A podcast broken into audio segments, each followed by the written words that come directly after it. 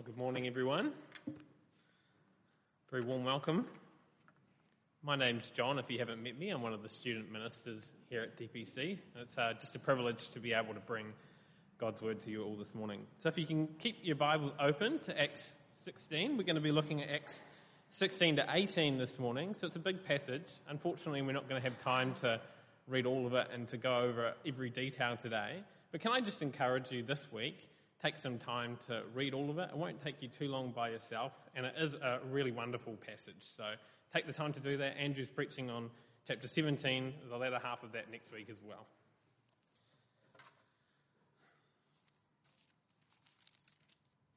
Well, it was the night of my 21st birthday. I'd had a party, and now my friends had left, and I was listening to some music to wind down. I'm slightly embarrassed to say that the first song choice that I chose was some Christian rap, um, a rap called Don't Waste Your Life by Lecrae. Now, before you're all about to get up and leave, I'm not about to give you a rendition. Um, but this, this rap is always connected with me because I think it touches on a fear that I have that I'll reach the end of my life and I'll look back at everything that I've done and I'll feel disappointed. I'll feel empty, like I've wasted my life. So, what does it look like to live a successful life? To not waste our lives? I'm sure there's lots of different answers out there. When my family and I moved over from uh, New Zealand to Sydney, it was a chance to reflect on uh, the few years that we'd had in the deep south of New Zealand. Uh, we had made some money, we had uh, gone up in the corporate world a bit, we'd bought a house, we'd had a child. Does that mean that our life was a success? Or some people might say yes. But as Christians, we know that there's more to life than just the things around us. We know that one day we're not only going to have to face ourselves, we're going to have to face God. We're going to have to give an account for what we've done to Him. Not in the sense of being judged, because we know that there's no condemnation in Christ, but in the very real sense that we are still responsible for the time and for the gifts that God has given us. So, what does success look like as a Christian? How do we know, DPC, if we're succeeding as a church? It's an important question for us to, con- to consider, especially at this time in the life of the church. How we look back in five years or even ten years and be able to tell that our efforts haven't gone to waste? Well, today we're looking at Acts 16 to 18. This passage tells the story uh, of what is known as Paul's second missionary journey. And it's really a tale of five cities as the gospel goes out to the ends of the earth. And what I want us to do today is to look at Paul's ministry in these five cities and to consider what does success look like for Paul. And we're going to do this by looking at it in two parts. We're going to look at the results of Paul's ministry and we're going to look at the work of Paul's ministry, the result and the works. Well, if we want to know whether we've been successful or not, the most natural place and the place that we look first is the results, isn't it? Ladies, uh, today I'm sure you're looking forward to sampling the cakes that we've all been working on. And the easiest way to tell whether we've been successful or not is going to be to look at the results of our efforts, isn't it? It's going to be to look at the cake, to taste the cake. That's how you'll know whether we've been successful or not. So let's start by taking a, a look at the result of Paul's ministry. The first city that Paul visits is Philippi in chapter 16. Paul seems to start off with a bang. Lydia in verse 15 is baptized. We see in verse 33 that the jailer and his household likewise. But at the same time, there's also plenty of opposition. Paul and Silas are thrown in jail. In the end, they're asked to leave the city. In Thessalonica, if you turn over with me to chapter 17, verse 4, we read that some of the Jews were persuaded and joined Paul and Silas, as did a large number of God fearing Greeks and quite a few prominent women. Yet immediately after, in verse 5, we read, But other Jews were jealous, so they rounded up some bad characters from the marketplace. They formed a mob and they started a riot in the city. Berea seems to go a bit better. In verse 11, we see now the Berean Jews were of more noble character than those in Thessalonica, for they received the message with great eagerness and examined the scriptures every day to see if what Paul said was true. As a result, many of them believed, as did also a number of prominent Greek women and many Greek men. Just as things appear to be going well, men from Thessalonica get wind of what's going on in Berea and they send down some people to start another riot there. And the same sort of thing happens in Athens and in Corinth. In each instance, Paul proclaims Christ, and there's a mixture of belief and of opposition. So, how should we judge the success of Paul's ministry? Well, if we're looking at, at the results, we'd have to say it's really a bit of a mixed bag, isn't it? In every instance, there's some that believe and some that there's opposed. Does this mean that Paul should really come up with a different ministry strategy? Well, if we're judging his success of the results, then maybe he should. Maybe he needs to have a bit more of a seeker friendly message. Talk to the marketing team and think about his image. Maybe update the music. But what, what can we take from this? Well, what we actually see here is that the result of Paul's ministry, the outcome, is up to God. Uh, God hasn't been absent from this story.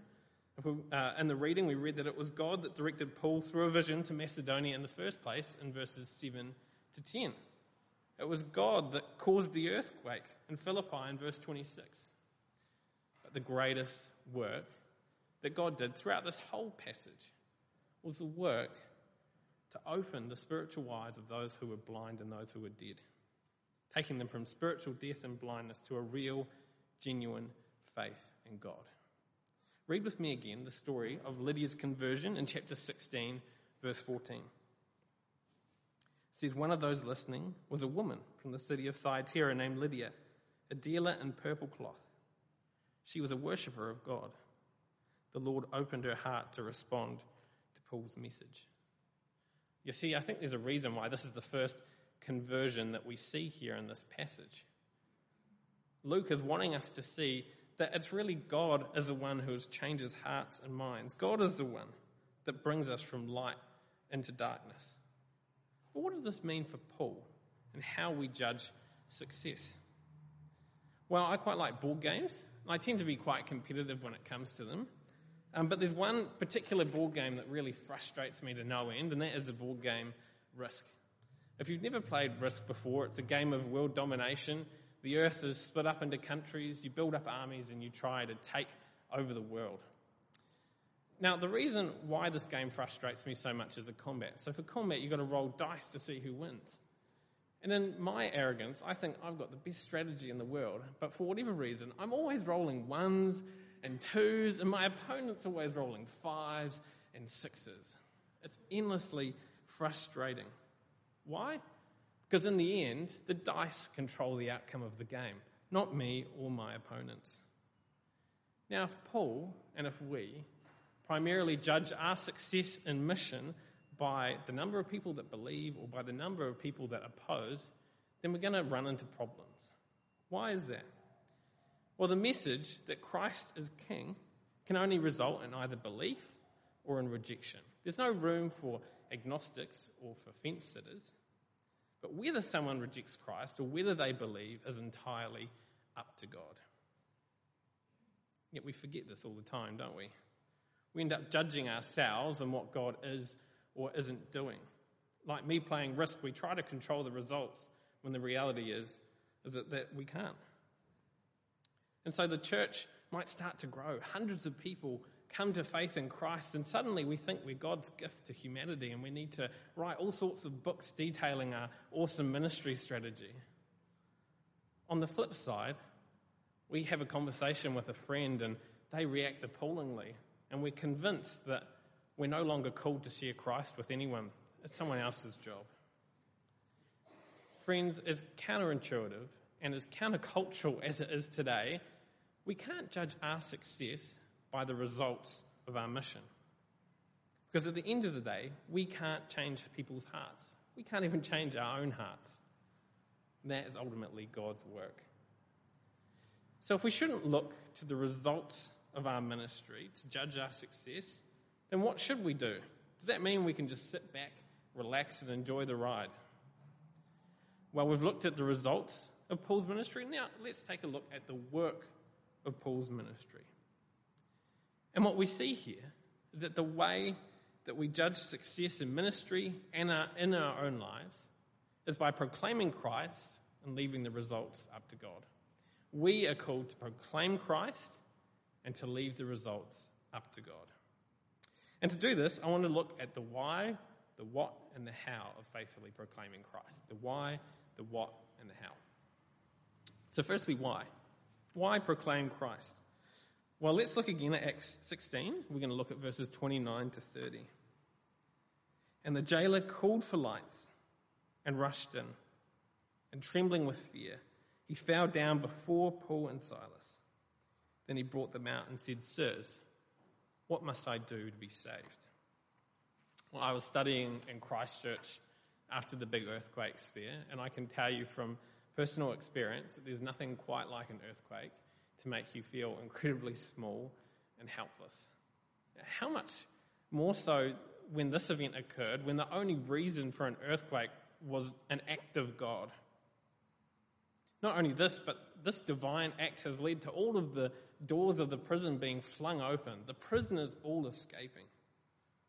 The jailer prepares in this moment to kill himself, to face the gods who have handed him this fate, only to hear a shout from inside the prison. Can you imagine the roller coaster of emotions that this man is going through? By verse 29, even though he knows that all the prisoners are still inside the prison, his fate is secure, we see that he's still trembling. Here is someone whose life has been physically, emotionally, and spiritually shaken. And God has used this event to bring him to the point where he, he knows that he needs to be saved. That Paul and Silas have something that he doesn't. So, what is Paul and Silas's response? Well, it's simple, but it's incredibly beautiful, isn't it? Believe in the Lord Jesus, and you will be saved, you and your household. At the heart of Christianity is this very simple message Jesus saves. Now, they go on to explain more of what this means, but that's really the core. Paul and Silas give the Sunday school response Jesus.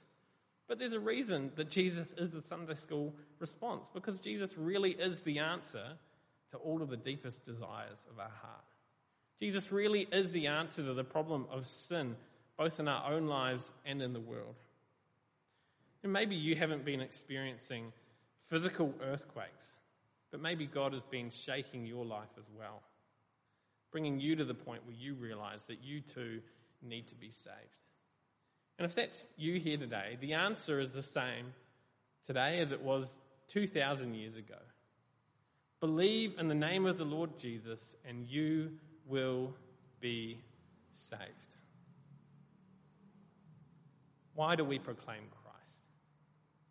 Because Christ is the only way to be saved. That's the why. But secondly, what? What should we do to proclaim Christ? Turn with me over to Acts 18. We're going to be looking at verses 9 to 11. Verse 9 says, One night the Lord spoke to Paul in a vision. Do not be afraid, keep on speaking, do not be silent. Now, Paul is in Corinth. Once more, he's faced a mixture of opposition and belief. And in the middle of this time here, he receives this vision and a command from Jesus to go on speaking and to not be silent. Now, Paul has the message of salvation. We have the message of salvation. Believe in the Lord Jesus and you will be saved. But people need to be told this message, don't they? It involves a conversation. And not just a conversation about the weather, but one that moves deeper to talking about Christ. Being silent is easy, isn't it? It's comfortable. There's lots of reasons to not say something. I don't want to jeopardize the relationship. I'm tired. I'm busy. I'm not sure they care. They'll just think I'm a crazy person. Speaking of, um, there's one thing that I've noticed that I think 90% of people in Sydney seem to have in common, and that is AirPods. AirPods everywhere they go.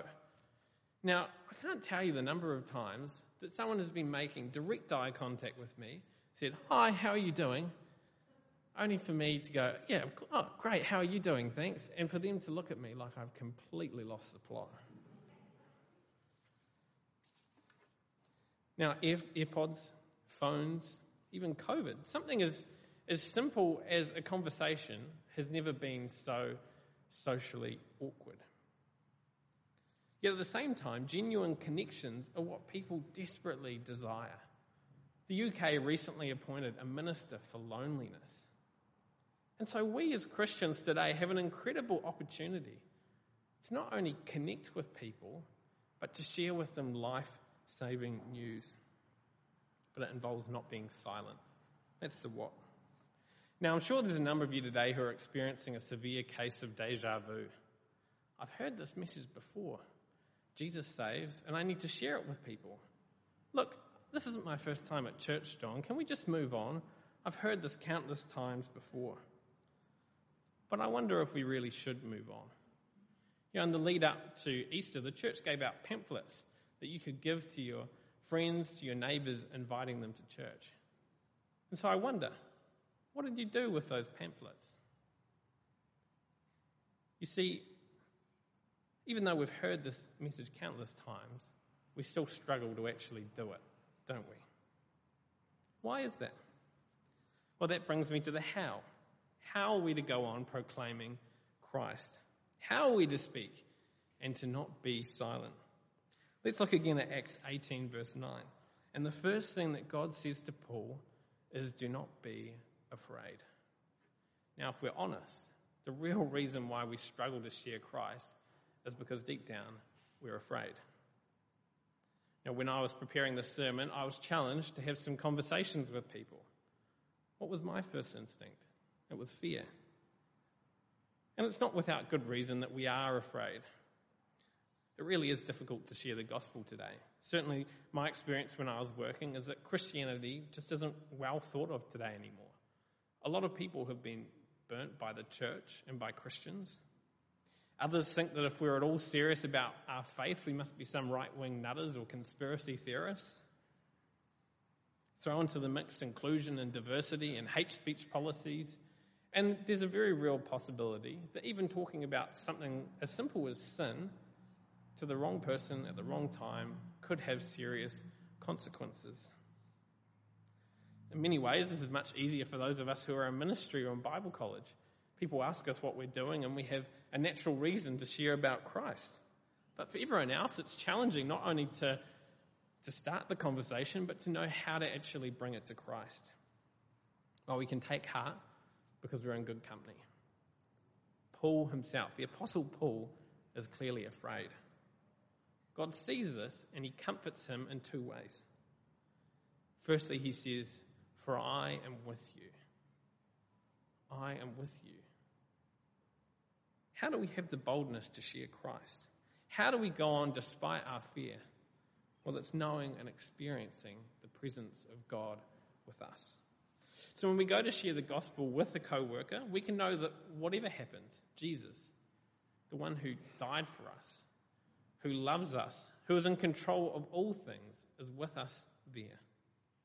Even if it goes worse than you can possibly imagine, you're humiliated, you're laughed at, you're embarrassed in front of everyone.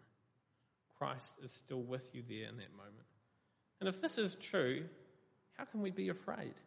You know, like a little boy with his dad, like a sheep with his shepherd, we will fear no evil. Even if we're thrown in prison, we still have a reason to rejoice because God gives us everything we need to proclaim Christ. He gives us boldness, He gives us encouragement, but most importantly, He gives us a reason and a purpose for sharing Christ because He gives us Himself. The second thing we see here is going back to our very first point God controls the results. God encourages Paul with this in the vision, saying that there are many people in the city who are mine. God knows those who are His. Ultimately, it's God that changes people's hearts and people's minds. So if we're talking to our neighbour and we stumble our way through the most jumbled gospel presentation, if God is working in our neighbour's heart, then nothing we can say or do can stop that message from causing that man to believe or woman to believe. likewise, we could be the most eloquent speaker ever known to mankind, present the most compelling gospel presentation. But if God isn't working in our neighbour's life and our neighbour's heart, then nothing we can say or do will convince them of their need to believe in God. So even when we stammer and stumble our way through a conversation, we don't need to be afraid because we know that God is with us and that He controls the results.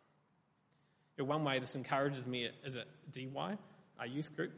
If you've ever been to DY, you know that it can be a bit loud and chaotic at times. But every week we open the Bible together and we talk about Jesus.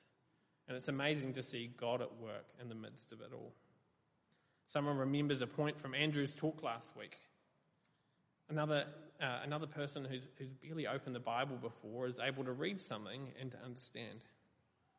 Seeing people whose families don't come to DY, and yet week after week they come along and you see them growing to understand more about who God is. See, God has the power to change hearts, doesn't He? And He invites us, members of DPC, to take part in what He is doing. Maybe it's as parents thinking about how to intentionally share Christ with our kids, how to, how to read the Bible and pray with them, how to even show grace in the way that we discipline.